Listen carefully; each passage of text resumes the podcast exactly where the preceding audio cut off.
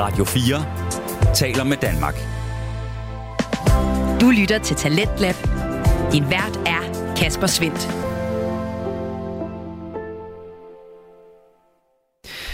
Velkommen til time 2 af aftenens program, som øh, er det første, jeg laver her i år. Men øh, allerede så bryder vi faktisk normen her på programmet, for i stedet for at præsentere dig udelukkende for øh, Danske Fritidspodcast, så har jeg i aften fornøjelsen af at præsentere dig for episoder lavet af eleverne på Ronde Højskole tilbage i efteråret.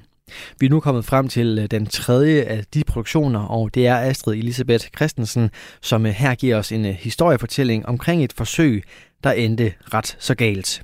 Det skal handle omkring to tvillingedrenge, Bruce og Brian Reimer, som blev født i 1965. Desværre så øh, var den fødsel ikke helt uden øh, komplikationer, og øh, det endte med, at øh, man valgte at øh, opfostre Bruce som en pige. Her skal du høre omkring øh, den forskning, der ligger bag, der både har givet meget godt til videnskaben i forhold til øh, kønsidentitet, men som også satte nogle øh, ret dybe spor i de to tvillinger. Det fortæller Astrid Elisabeth Christensen om lige her.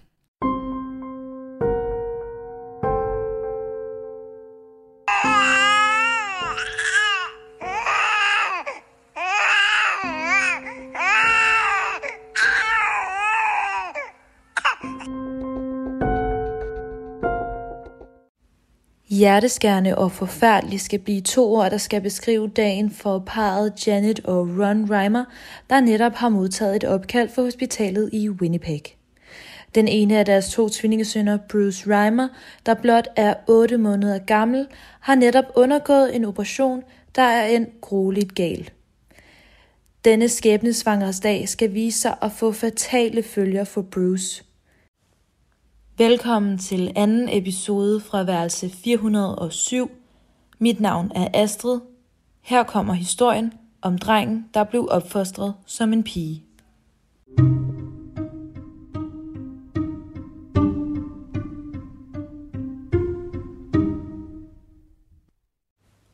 Året er 1965. Det er den 22. august. Vi befinder os i Winnipeg i Canada – Janet og Ron Reimer er netop blevet nybagte forældre til de to tvillingedrenge, Bruce og Brian Reimer.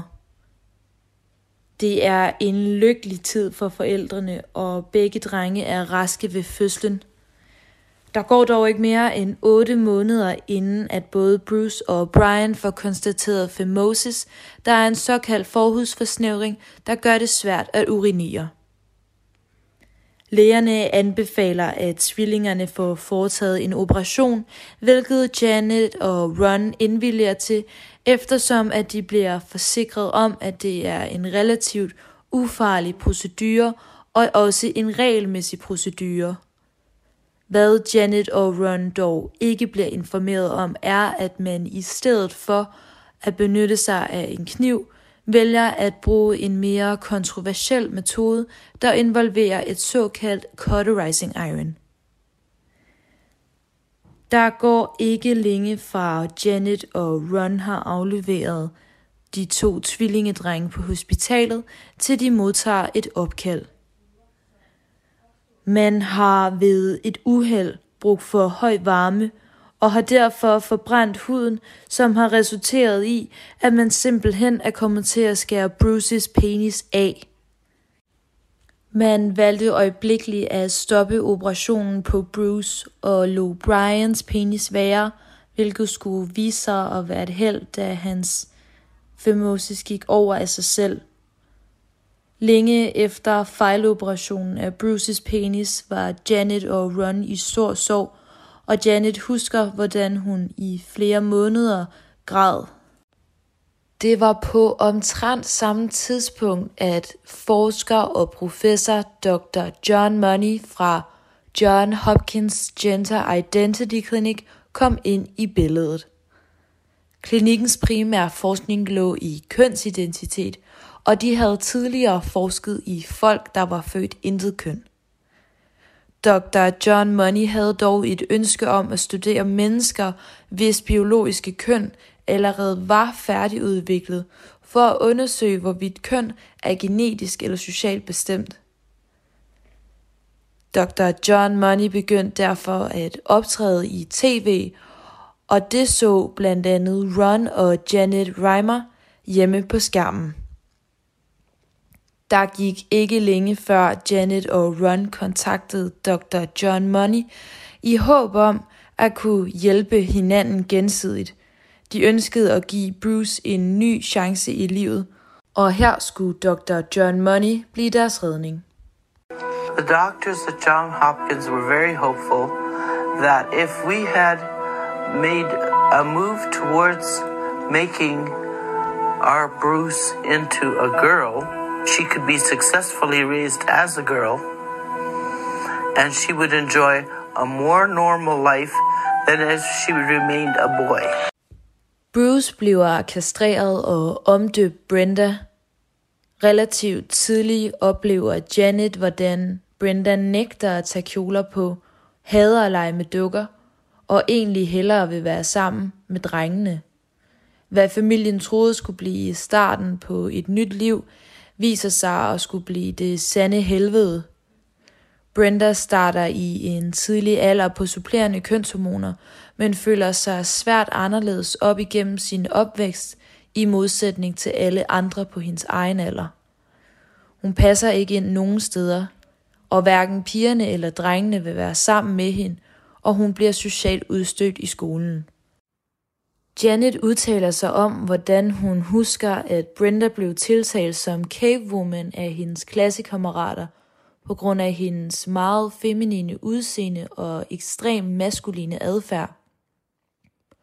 Også hendes bror Brian mindes om, hvordan hans tvillingesøster blev set skævt til af alle de andre. She uh, was not allowed in the girls' bathroom because the other girls uh, pulled knives out when they were going to stab her. She couldn't go in the boys' room for obvious reasons. So she had to go outside and, and go to the bathroom in between the schools and the parking lot. Det var altså ingen nem opvækst for Brenda, som Janet og Ron så inderligt havde ønsket at give hende. Det gjorde det heller ikke nemmere for Brenda, når hun årligt drog mod John Hopkins Clinic med sin svillingebror Brian for at besøge Dr. John Money. Tvillingerne var for Dr. John Money den perfekte case til hans eksperiment, der blev bedre kendt som John Joan-kassen i medicinverdenen. Eftersom Brenda og Brian delte den samme genetiske arv, gjorde det det nemt for Dr. Money at påvise sin teori om, hvordan at omsorg overvinder natur. Brenda har flere beretninger om, hvordan hende og hendes bror blev udsat for forskellige forsøg på klinikken, der ofte var grænseoverskridende og upassende. Blandt andet skulle de to indgå i et såkaldt sexual rehearsal play. Her blev Brenda bedt om at skulle stille sig på alle fire på Dr. Money sofa på hans kontor, mens Brian skulle stille sig bag Brenda med skridtet mod hendes bagparti, således at han tog hende bagfra. Sexual rehearsal play var en teori, som Dr. John Money selv havde fremstillet, der skulle vække børns seksuelle interesser. Brenda og Brian blev blandt andet også udsatte for eksplicite billeder af nøgne mennesker. En anden oplevelse, som Brenda beretter om og genkalder fra John Hopkins klinikken, var en episode, hvorpå Dr. Money bad Brenda om at afklæde sig på hans kontor og stille sig nøgen foran professoren. Først nægtede hun, men Dr. Money råbte vredt af hende, hvorpå hun rystende begyndte at smide tøjet, afklæde sig og stod blottet foran ham. Dr. Money har efterfølgende været ude offentligt og benægte, at noget som det her nogensinde skulle være foregået på hverken hans kontor eller på klinikken.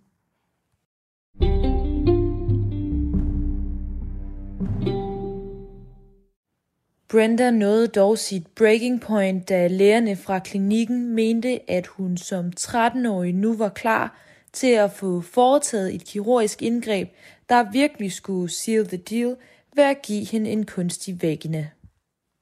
She rebelled. She ran. She ran on top of the roof of the building.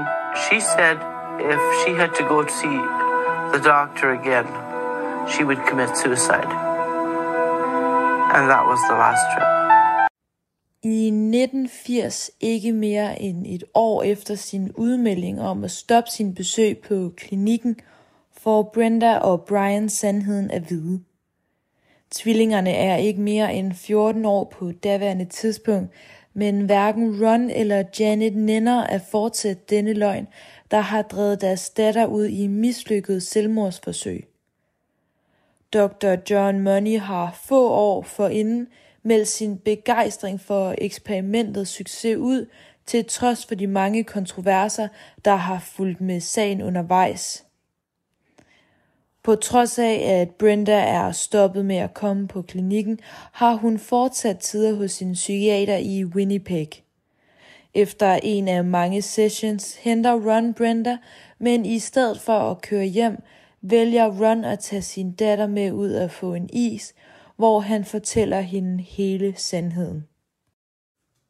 Brenda begyndte straks sin transition tilbage til sit biologiske køn og foretog navneændring til David. Takket være en så stor fremgang inden for phalloplasty, var det nogle år efter muligt for David at få rekonstrueret en penis. David undergik også en operation, der skulle fjerne de fremprovokerede bryster, som hans krop havde udviklet hen over årene. Til trods for Davids mange forsøg på at generobre sin identitet som mand, forblev han dybt deprimeret og forsøgte to gange i hans tidlige 20'er at begå selvmord. Efter nogle år fandt Reimer dog kærligheden og blev gift med hans daværende kæreste Jane og fungerede samtidig som en bonusfar for hendes tre børn. Senere hen indgik David et samarbejde med seksolog Milton Diamond i et forsøg på at nedbryde Dr. Moneys teori om, at kønsidentitet er indlært og ikke medfødt. Omkring år 1997 begyndte Reimer at tale offentligt om hans opvækst, samme tidspunkt som Diamonds studie blev offentliggjort, og hans studie var blandt andet med til at afskaffe kønsskifteoperationer på intersex-børn. Han indgik derudover også et samarbejde med John Colapinto om bogen As Nature Made Him, The Boy Who Was Raised as a Girl, der udkom den 13. januar i år 2000.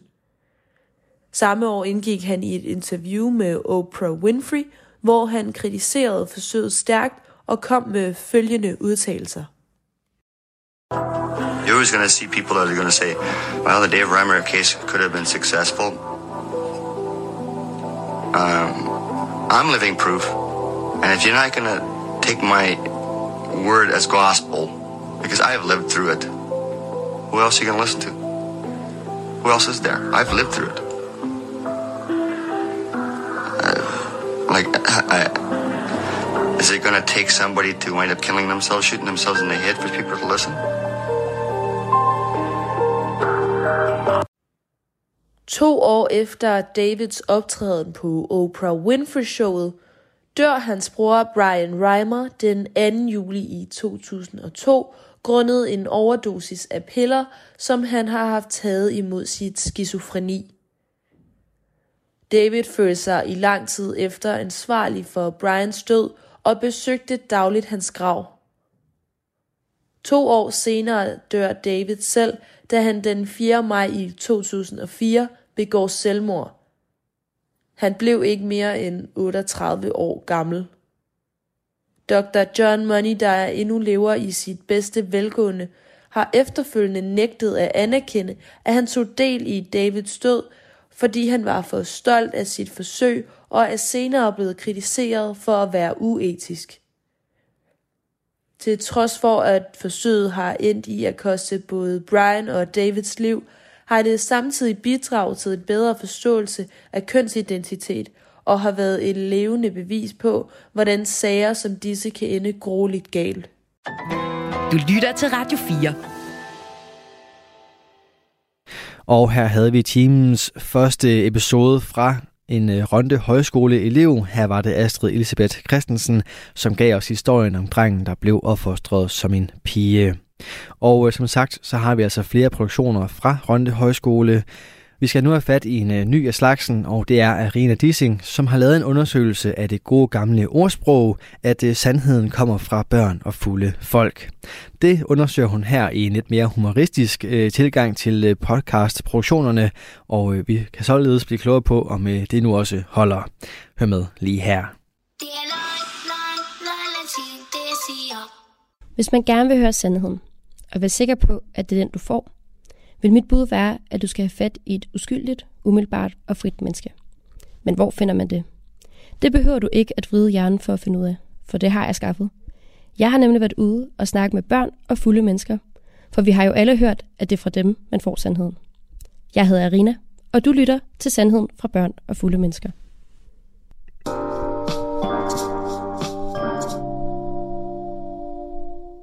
I dagens afsnit vil jeg dykke ned i emnet løgn. Er det okay at lyve, og hvis det er, hvornår er det så det? Jeg har snakket med en række unge mennesker i Aarhus by og børn fra Kalu Skovbørnehave, og fået deres svar på, hvad de synes om løgn.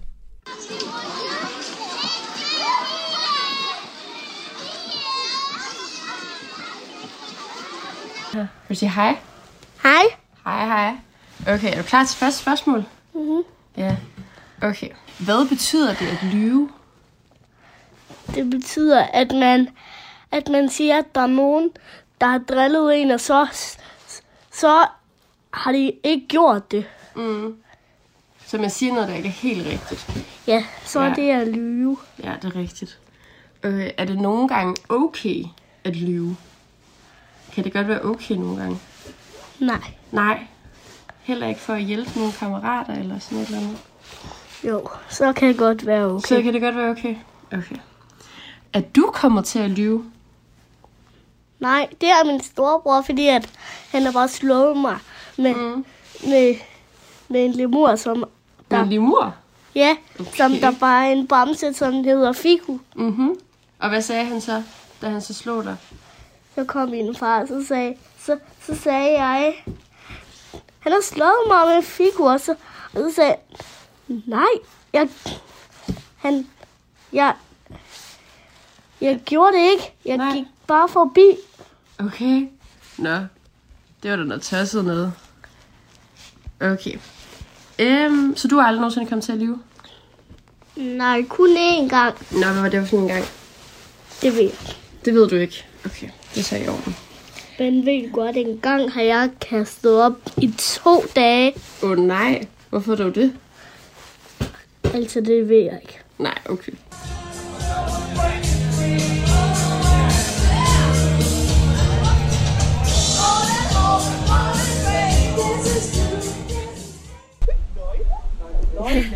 Hvad betyder det at lyve, og hvornår kan det være okay at gøre det? Men lyve, det er jo, at man ikke siger sandheden. Ja. Øh, og jeg har... Jeg, jeg lyver næsten Alle dage? aldrig. Nå, aldrig. Okay, ja. Alle dage. ja. Hver dag. Okay. Nej, jeg, lyver, jeg, tror, jeg, jeg, tror, jeg tror, jeg lyver aldrig. Ja. Jeg har fundet ud af, at det er ikke sådan der, på, på den måde, jeg vil, vil øh, være sammen med mennesker, eller holde, altså, Ja. jeg synes, det er, det ender altid med, at altså, sandheden kommer altid frem på et Ja. tidspunkt. Så det er aldrig at okay. Lyve, det, Ja. det har jeg fundet, fundet ud af, at det er ikke noget, det giver mig noget positivt. Ja. Altså i øjeblikket kan det være godt. Sådan, måske at man synes, det er pinligt, at man, der er sket noget, og man skal lige finde på noget af løgn. Men på lang sigt, der er det altid dårligt. Så er det måske lidt øh, svært at svare på det her, men hvad har været din seneste løgn? Altså, er du fuld? løgn.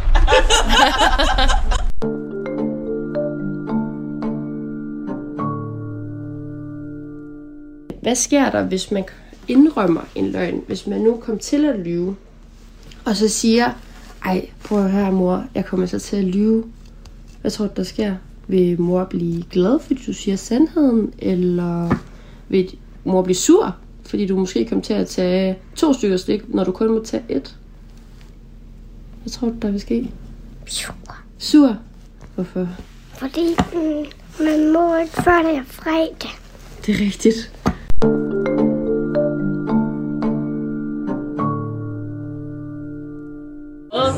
Det her, det er monolog med mig selv. Og ja, jeg har løjet, men jeg tror, at det inderst inde fik dig til at føle, der er sådan lidt bedre med dig selv. Altså sådan mega scenarie, som overhovedet ikke har noget at gøre med mig personligt. Lad os lige disclaim det. Jeg var sammen med ham her, fordi... Jeg var sammen med ham her, fordi han bare var fucking lækker, og han var så meget bedre end dig. Ja. Det vil man jo ikke sige. Nej. Man vil sige, jeg var pissefuld. Han så skulle lige godt ud der med blurred vision. Og så tænkte jeg, Miss Miau, Steffen Brandt. jeg gør det.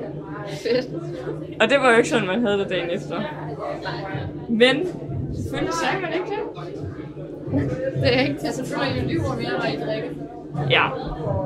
Eller nej. Jo, men det er aldrig for at Nej, nej, nej, nej, Altså, det- nej. Jeg tror, det er mere bare for sådan, at få en ekstra fest aften. Så siger man, at man læser noget andet, end man gør for at få nogle andre samtaler. Måske også for ligesom at sådan, mixe tingene lidt op. Jeg føler, hvis man går ud og siger, jeg læser det og det, så får man ofte de samme svar. Men hvis man går ud og siger, at jeg, jeg laver det her og det og det her, så lyder man bare sådan, Nå. Har du nogensinde løjet så? Nu har du så siger du så, at du aldrig kommer til at lyve, men for at hjælpe en kammerat. For eksempel hvis der er, at nu en ude på legepladsen kommer til at gøre noget, han ikke helt måtte, og så kommer en af pædagogerne og siger, åh, hov, har du nu gjort det her? Har du så kommet til at sige sådan, nej, nej, det gjorde han ikke. For at hjælpe en anden? Mm-mm. Nej. Okay. Slet ikke nogensinde. Mm-mm. Men så siger jeg bare, at han kom bare til det af et uheld. Okay. Så du fortæller altid sandheden? Nå, det var da godt.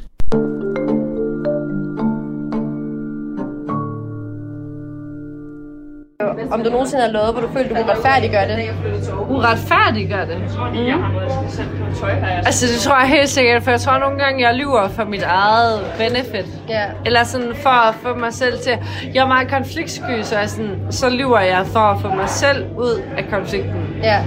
Fordi at jeg ikke rigtig kan lide at være det. finde ud af, at øh, fulde mennesker kan ikke sige Man hører, man hører sandheden fra fulde mennesker og børn.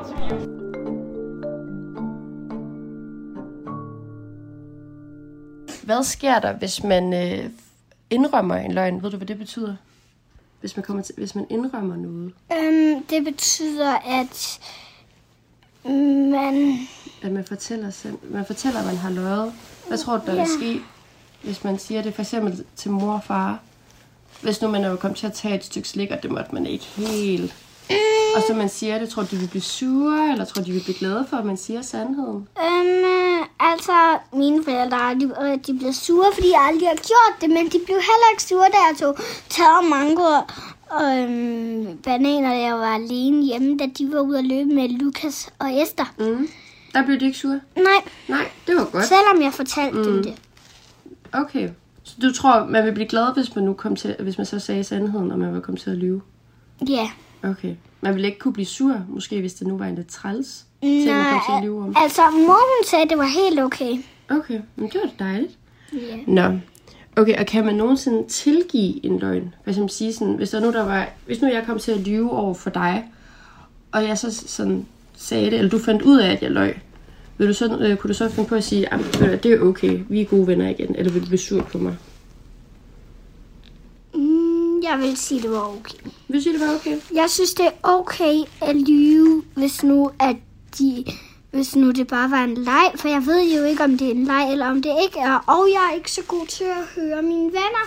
Nå. Så derfor vil jeg synes, det var okay, hvis det lyder som om de løg. Okay. Jamen tak for det, det var bare det. Vil du sige hej hej? Hej hej. Hej hej.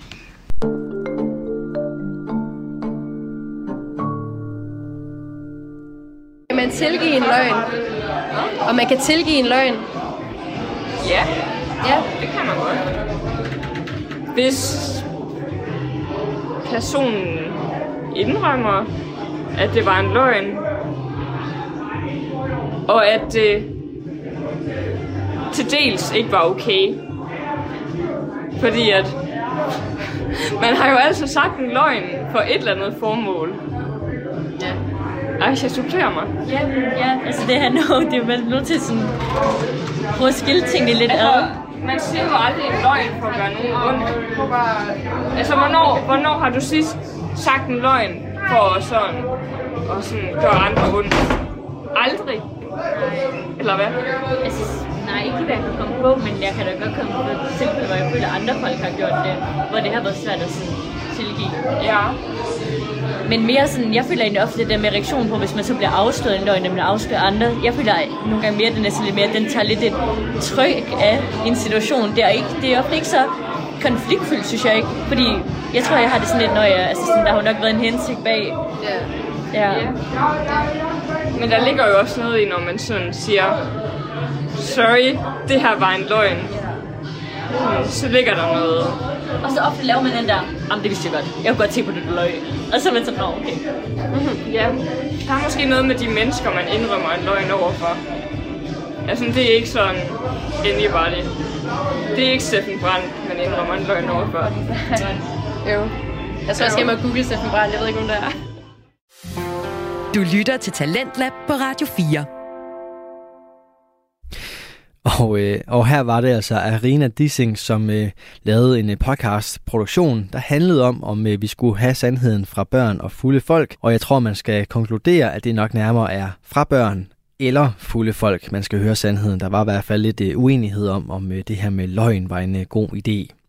Og øh, produktionen her var den anden sidste, jeg har med i aften fra Rønde Højskoles efterårs elevhold, og øh, vi skal altså ledes til den sidste af slagsen nu. Og øh, denne gang der skal vi skifte i virkelighed. Vi skal kigge lidt på drømme, for vi skal høre en episode omkring reality shifting. Det er højskoleeleven Maria, som fortæller omkring det, og øh, det her fænomen kan øh, egentlig både opfattes som en flugt fra virkeligheden, eller også så er det måske bare en måde at være ekstra meget fan af noget kulturelt. Du får forklaringen på fænomenet og også et forsøg på veninden Astrid lige her, når vi skal høre omkring reality shifting. Kan man, ligesom Harry Potter, pludselig få at vide, at man er en troldmand, så tage på Hogwarts og leve et magisk liv? Mange børn har nok håbet på netop dette, men det håb er hurtigt blevet slukket igen efter, at hogwarts aldrig er kommet med et brev. De her børn har blot måtte affinde sig med, at realiteten er, som den er. Men hvad hvis jeg fortæller dig, at dette er en løgn? At du i din drømme kan leve i hvilken som helst realitet, du ønsker. Om det så er på Hogwarts, måske en galakse langt borte, eller i et liv, hvor du kan leve som en rig mand, ligesom Elon Musk. Sådan set alt, hvad du kan drømme dig til. Det er i hvert fald, hvad nogen påstår, man kan. Dette er første episode af Fra Krogene, og i dag undersøger vi det nye fænomen kaldet reality shifting.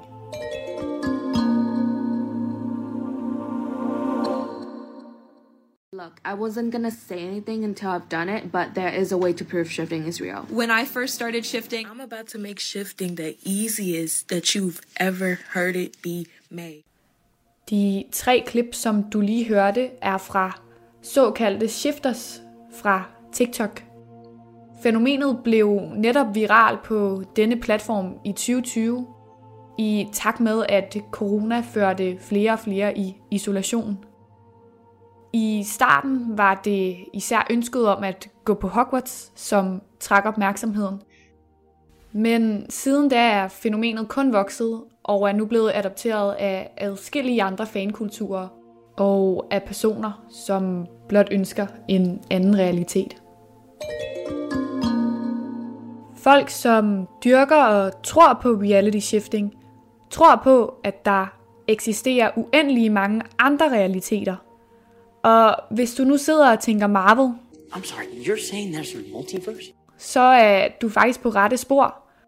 På grund af denne overbevisning af, af uendelige realiteter, så tror disse shifters, at det blot er et spørgsmål om metode, overbevisning og intention, som skal til for at nå denne bestemte og ønskede realitet.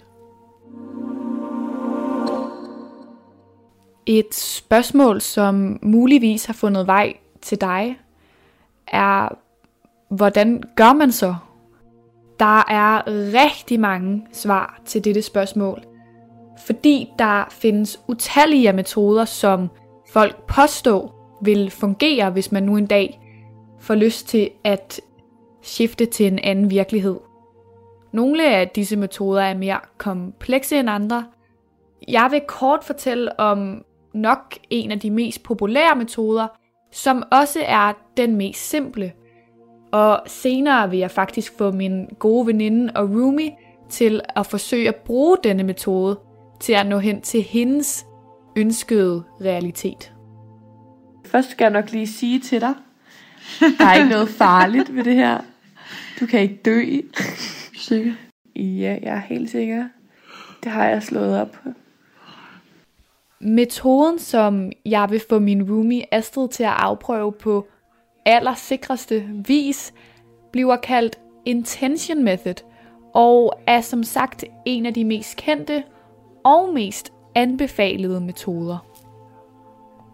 Denne Intention Method består grundlæggende af fire forskellige trin. Det første trin er at lægge sig komfortabelt til rette i hvilken som helst position, som man finder rarest. Okay, du skal lægge dig sådan, som du vil sove. Sådan lidt. Sådan der. Nej. Sådan her. Okay. Hvad så? Det næste step er, at man skal tænke på og fokusere på, hvorfor det lige er, at man vil hen til det sted, man vil hen. Og her er det måske værd lige at høre Astrid, hvor det egentlig er, hun har tænkt sig at komme hen.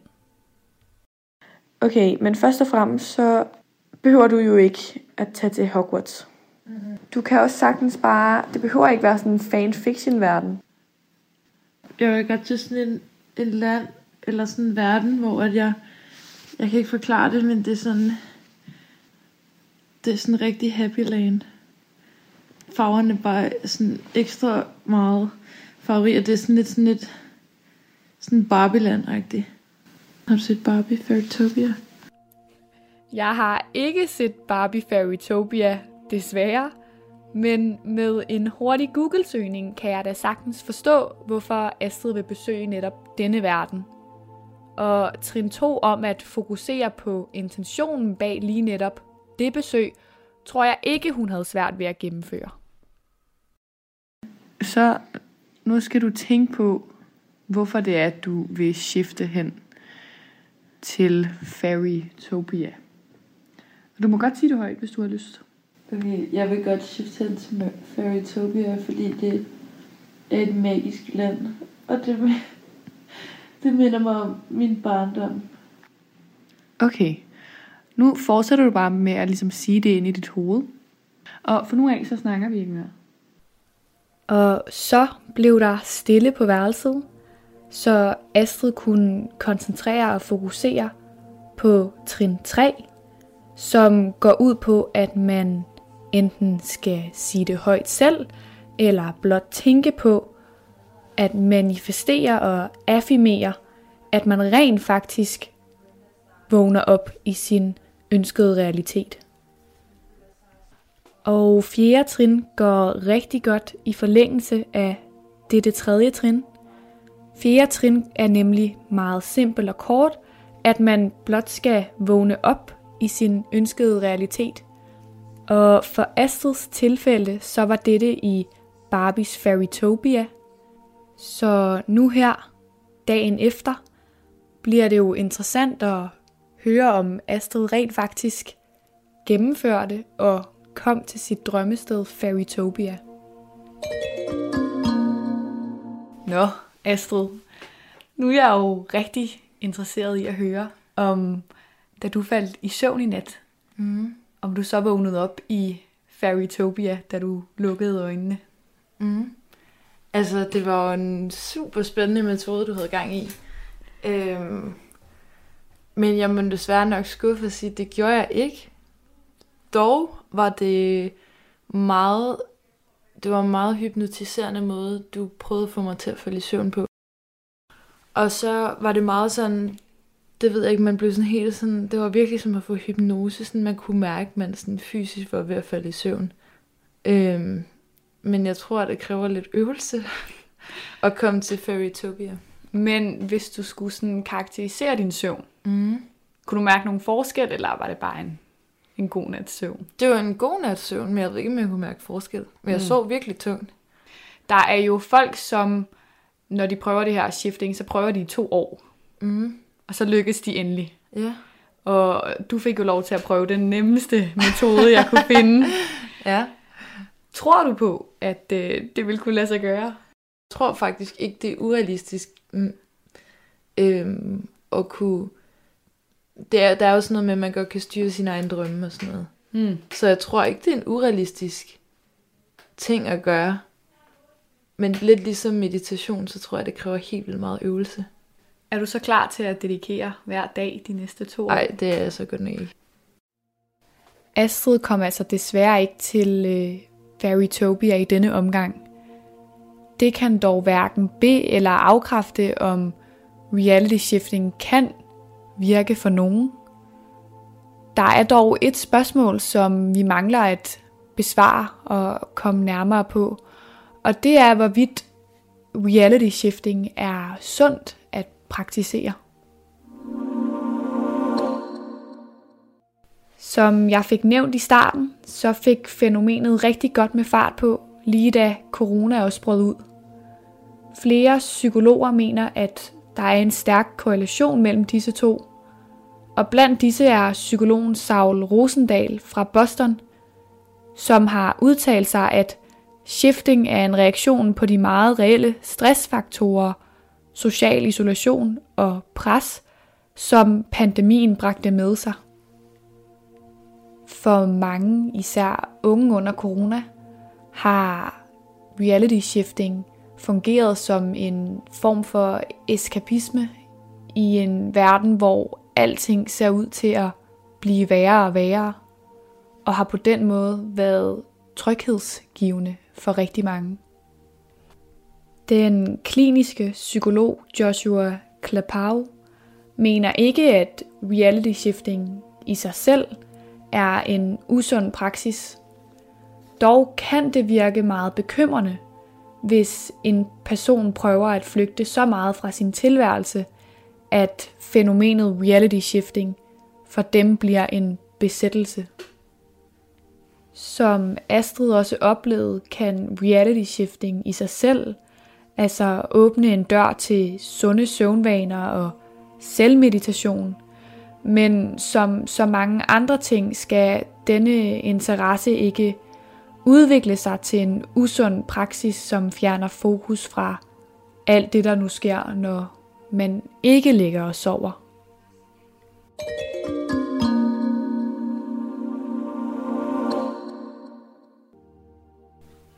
Det kan godt være svært helt at hoppe med på toget som en vaskeægte shifter.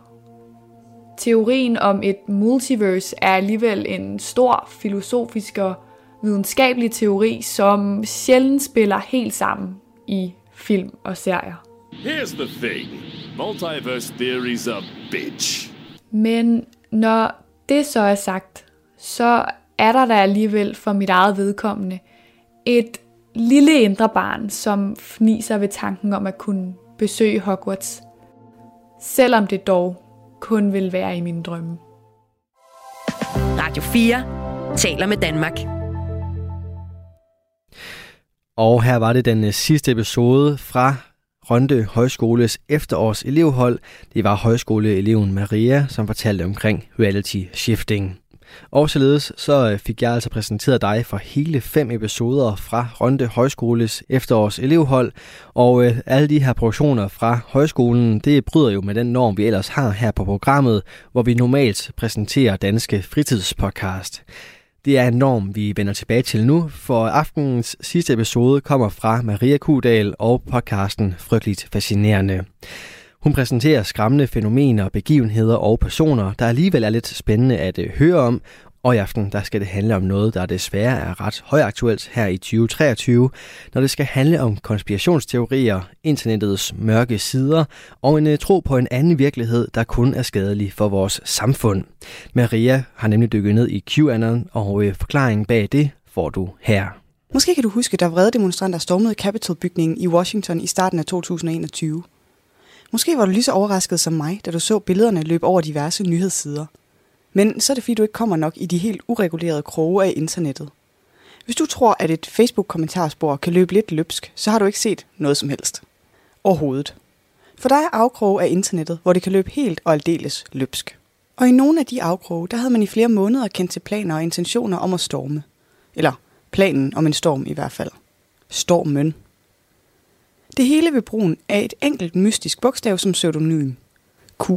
Og en kryptisk sætning fra den daværende præsident Trump om, at vi står i stillheden før stormen. Velkommen til det her afsnit af Frygteligt Fascinerende, hvor vi dykker ned i QAnon, den højere ekstreme konspirationsteori. Frygteligt Fascinerende er en podcast om alt det frygtelige, som alligevel fascinerer os. Her nørder vi helt ned i detaljen i nogle af de mest opsigtsvækkende og uhyggelige fænomener og begivenheder i historien. Velkommen til. Det starter med nogle mystiske opslag på det mørke internet. Små beskeder, der er næsten poetiske i deres ordlyd, og som antyder, at de kommer fra inderkredsen i det hvide hus, fra dengang Trump var præsident. En med godkendelse på Q-niveau. Måske har du hørt om 4 før. Måske har du endda hørt om det her i podcasten, for jeg har talt lidt om det i min afsnit om indselbevægelsen. Det er et ret vanvittigt sted. Nærmest alt er tilladt. Voldtægtsfantasier, folk der håber flygtninge drukner, folk der ikke tror på holocaust. Men når jeg siger nærmest alt, så er der alligevel undtagelser. For 4chan, de skal ikke bede om QAnon. Nej tak, det skulle for langt ude. Det siger alligevel noget for et sted, der gerne vil have incels. Heldigvis for QAnon, så har 4 en kugleskør storebror, der hedder 8chan. Og der er han, eller hun for den sags skyld, fuldstændig velkommen. Brugerne på de her fora er anonyme. Det er derfor, de kalder sig for Anons. Anonymous Users. Og det her Anon i navnet kommer fra. Q'et kommer fra den anonyme online persona Q, som påstår at være en højstående regeringsmedarbejder med adgang til klassificeret information. Den første besked fra Q, det første Q-drop, som følgerne kalder det, kommer i form af kryptiske beskeder på online fora og opslagssider i 2017. Den mystiske Q påstår at have indsigt i en hemmelig plan for præsident Trump og hans allierede, for at afsløre et globalt netværk af elitepædofile og kannibaler. Og bum, så er vi ligesom i gang. Hvis der er et globalt netværk af elitepædofile og kannibaler, så vil de fleste vel gerne have det afsløret. Det er jo to af de værste ting, man kan være. Elitepædofil og kannibal altså. Fy for pyffer.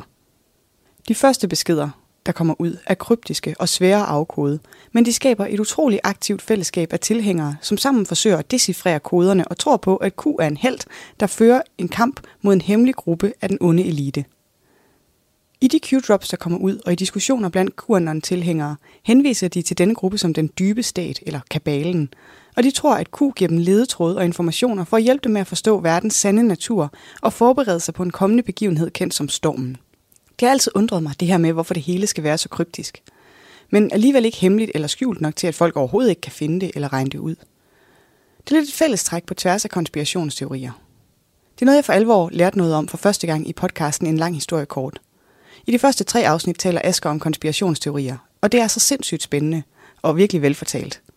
Men Asger, han fortæller altså om det her med det paradoxale i, at mange konspirationsteorier forudsætter, at der er en eller anden magtfuld og ressourcestærk elite bag konspirationen. Sådan en, som er allesteds nærværende og kan plante beviser og ændre historien og få folk dræbt og alt muligt andet. Men samtidig så laver de hele tiden sådan nogle dumme fejl og kommer til at lægge ledetråde ud offentligt, som man så som god civil samfundsborger kan opdage, mens man alligevel scroller på Facebook, fordi man har sådan en dygtig internetdetektiv gemt inde i sig. Jeg kan anbefale at lytte til det. Det var de første tre afsnit af en lang historie kort. Men det er altså den her følelse, som jeg ikke kan lade være med at have omkring QAnon også. Jeg forstår simpelthen ikke logikken i, at der skulle eksistere en person, der har al den her viden om en global konspiration, og så i stedet for at spille the tea ordentligt, som vi siger på jysk, så laver han de her kryptiske beskeder. Hvorfor dog spille tiden med det? For ikke at blive opdaget? Fordi, fordi konspirationisterne ville komme efter en, hvis man bare afslørede det hele – hvis de er så allesteds nærværende og magtfulde, så kan de vel for pokker også afkode de små mystiske beskeder. Jeg mener bare, altså hvis lægmand kan gætte det fra sin iPhone, så kan en magtfuld superelite vel også. Eller er der noget, jeg overser? Så hvad tror QAnons tilhængere egentlig? Hvordan ser de verdenssammenhængen? Hvorfor har de tillid til de Q-drops? Det er svært at sætte fingeren på en enkelt sæt af overbevisninger, fordi QAnon er meget bred og en diffus bevægelse med mange forskellige små fraktioner med hver deres fortolkninger. Der er dog en del fælles temaer og overbevisninger blandt QAnon-tilhængere. Nogle af mine personlige favoritter er troen på, at præsident Trump i hemmelighed arbejder for at afsløre og besejre den dybe stat som et globalt netværk. Som altså det der globale netværk med elitepædofiler og kannibaler. Troen på, at den dybe stat er ansvarlig for nærmest alle verdens under, både terrorisme, krig og økonomisk stabilitet. Troen på, at den her Q er en held, der giver sine tilhængere indsigt og information for at hjælpe dem med at forstå verdens sande natur og forberede sig på stormen. Troen på, at mange fremtrædende personer, herunder politikere, kendte og endda medlemmer af den royale familie, er medlemmer af den dybe stat, og de er alle sammen involveret i pædofili og andre former for ondskab. Og okay, medgivet det der med pædofili i monarkier har fået en del mere vind i sejlene, efter den der grisede engelske prins åbenbart har haft voldtægt af børn solgt som sexslaver blandt sine hobbyer. Og ja, jeg er ikke ligefrem fan af monarkier, så han får ingen venlig læsning af mig. Men selv jeg har altså svært ved at forestille mig, at det der med pædofili skulle være noget særligt mange kendte og kongelige er involveret i. Så er det troen på, at mange verdensbegivenheder herunder naturkatastrofer og masseskyderier faktisk er false flag operationer udført af den dybe stat for at distrahere og narre offentligheden. Og ding ding ding, bonus til dig, hvis du kender en i dit Facebook-feed, der havde lidt den indstilling til corona. Jeg havde i hvert fald en på min Facebook, som udover at være vanvittig vaccinekritisk, også var helt sikker på, at corona bare var en undskyldning for, at vores fascistiske regering kunne fjerne vores rettigheder. Og selvom de overbevisninger kan lyde lidt håbløse og utrolige for mange mennesker, så har de altså fået en betydelig følgerskare på sociale medier og internettet mere bredt. Faktisk er QAnon blevet beskrevet som den største og mest farlige konspirationsteori i amerikansk historie, på grund af dets potentiale for at inspirere til vold og alt muligt andet. Så hvordan opstod QAnon, og hvordan har det udviklet sig? QAnons oprindelse kan, som jeg sagde i starten, spores tilbage til en række indlæg på det online forum 4chan i 2017. Indlæggene var skrevet under pseudonymet Q, og så påstod de altså at have indsigt i en hemmelig plan fra præsident Trump og hans allierede for at afsløre det der globale netværk. Med tiden udvikler indlæggene sig til en udbredt konspirationsteori, med QAnon-tilhængere i online-fællesskaber, som fortolker Q's beskeder på forskellige måder og tilføjer deres egne idéer og fortolkninger til cocktailen. De allerførste drops kommer den 28. oktober 2017, og de næste tre dage kommer der yderligere 16 beskeder fra QAnon på foraret 4chans opslagstavle pol, som mest alt er kendt for at være spækket med grotesk politisk indhold og grænsesøgende memes. Lynhurtigt etableres det, at Donald Trump er helten i historien, og så trækker de første Q-drops i høj grad også på noget, der skete i 2016, som hedder Pizzagate. Måske kan du godt huske Pizzagate, men i tilfælde af, at du ikke kan, så var det en online konspirationsteori om, at Hillary Clinton drev et netværk af børnebordeller fra kælderen i et pizzeria. Og det der med børnebordeller, det er altså noget, der virkelig kan få sindene i kog. Så da den konspirationsteori breder sig, så er der en del mennesker, der tror på den, som får lyst til at gøre noget. Stop den her frygtelige pædofili. En af dem var Edgar Madison Welsh fra North Carolina. Han blev anholdt den 4. december 2016 for at affyre et automatisk gevær på et pizzeria i Washington D.C., som angiveligt skulle være stedet for forbrydelserne. Welches anholdelse hjalp med at afsløre konspirationen, for der var ikke nogen børnesexslaver i kælderen på det pizzeria. Og så var Hillary Clinton ellers frikendt. For nu. Men fra Pizzagates aske opstod QAnon. For man kan sige, at QAnon erstatter Pizzagate, og også erstatter Pizzagates akilleshæl. Pizzagate var for specifik for falsificerbar for nu at bruge Askers glimrende videnskabelige udtryk. Det var for let at afsløre, at det ikke havde noget på sig. Så hvor Pizzagate er konkret, let tilgængelig og endegyldig, så er Q-dropsene tvetydige, kodificerede og tilpasningsdygtige. FBI Anon, som var den profil, der stod bag de første opslag om Pizzagate og påstod at være analytiker i regeringen, blev erstattet af Q, som påstod at være Intel-officer med klassificeret information om den globale konspiration. QAnon-fællesskabet er derefter vokset og udvidet med tilhængere, der organiserer sig på sociale medieplatforme, og endda også afholder store internationale begivenheder og rallies. På hjemmesiden Bellingcat har de analyseret samtlige Q-drops, og det er mere end 4.000 i alt. Analysen af Q-drop-datasættet giver indsigt i QAnons udvikling og tilpasningsdygtighed. Og det er det, der er nøglen til at forstå, hvordan bevægelsen har formået at opretholde en så dedikeret følgerskare, som der har været en del mislykkede profetier og modsigelser – Netop det, at QAnon ikke er en statisk konspirationsteori, er en af de vigtigste kilder til den succes. Siden starten af 2017 har den løbende udviklet sig og fokuseret på forskellige nøgleelementer og adopteret elementer fra andre konspirationsteorier. Det er den plasticitet, der er nøglen til succesen. En af de vigtigste faktorer for QAnons vækst har selvfølgelig været udviklingen på sociale medier og de muligheder for spredning af falske nyheder og information, som internettet giver. Altså selv jeg kan jo med mine begrænsede tekniske kompetencer producere noget, som ligner en nyhedsartikel og sprede den rundt omkring. Det samme kan QAnon-tilhængere. De bruger de sociale medieplatforme til at dele og diskutere deres overbevisninger, og det er selvfølgelig derfor, det har været muligt at sprede konspirationen ud globalt. Men QAnon har ikke kun været et fænomen på sociale medier. Det har også spredt sig ind i den virkelige verden, med tilhængere, som dukker op ved Trump-rallies og andre begivenheder for at vise deres støtte til konspirationsteorien. QAnon-tilhængere har endda åbent stillet op til valg til politiske poster med flere kandidater, som nævner QAnon i deres kampagnemateriale og taler. Det har ført til bekymring for QAnons potentielle indvirkning på samfundet. Altså, hvis der findes mennesker, som var villige til at afføre skud i et pizzeria over Pizzagate, hvad kan QAnon så mobilisere folk til, hvis de tror, de kæmper mod den dybe stat? Desuden har spredningen af QAnon bidraget til en grad af erosion af tilliden til institutioner og mainstream medier. QAnon-tilhængere afviser tit mainstream nyhedskilder som fake news og læner sig i stedet op af alternative kilder til information. Altid nogen, der støtter deres egen overbevisning. Det er en tendens, som man har set sprede sig til andre fællesskaber end bare QAnon. Under corona så vi det virkelig udbredt blandt antivaxere, som delte ting fra alle mulige kilder, man ikke helt kunne identificere. Et af de eksempler, der står klarest i min egen hukommelse, var sådan en video med seks mennesker i hvide kitler med flag fra forskellige lande foran sig, som sad omkring et konferencebord. Det var helt tydeligt meningen, at de skulle ligne officielle repræsentanter for de landes sundhedsmyndigheder, men der var ingen måde at undersøge, hvem de egentlig var, og om de overhovedet var sundhedsuddannede. Men alligevel er det svært at sætte sig ind i, hvorfor i Helgoland, at millioner af mennesker med enorm entusiasme køber ideen om, at Tom Hanks og Hillary Clinton og Bill Gates og deres venner i det engelske kongehus kontrollerer verden, mens de hygger sig med at tilbede satan og torturere og spise småbørn. Og derfor så skal du møde Sarah. Sarah hun kommer fra en lille by i West Virginia, og før du bliver dig til at lede efter Sarah, så har jeg opdigtet hende til formålet. Men hun arbejder med skiftende vagter på en motorvejsdiner. Sarah har altid været nysgerrig. Hun er altid på udkig efter svar, og hun er aldrig tilfreds med de overfladiske forklaringer, som man får serveret i mainstream medier. Desværre har hun ikke råd til at gå på college, så det meste af den nysgerrighed kanaliserer hun over i internettet. Så da hun en dag støder på Q-drops, bliver hun ret hurtigt tiltrukket af løftet om at afdække skjulte sandheder og afsløre de virkelige motiver bag store verdensbegivenheder. I begyndelsen er Sarah ganske vist lidt skeptisk over for de Q-drops. De virker ret vilde. For vilde til at være sande. Men jo mere hun læser, jo mere kan hun se de mønstre og forbindelser, som hun aldrig har bemærket før. Og hun bliver ret overbevist om, at der foregår et eller andet dyberegående bag i kulisserne i verdens magtcirkler. Jo mere Sarah dykker ned i Q-drops, jo mere vokser hendes følelse af at være på sporet af noget, og hendes beundring for dem, der har sat verden på sporet af alt det her.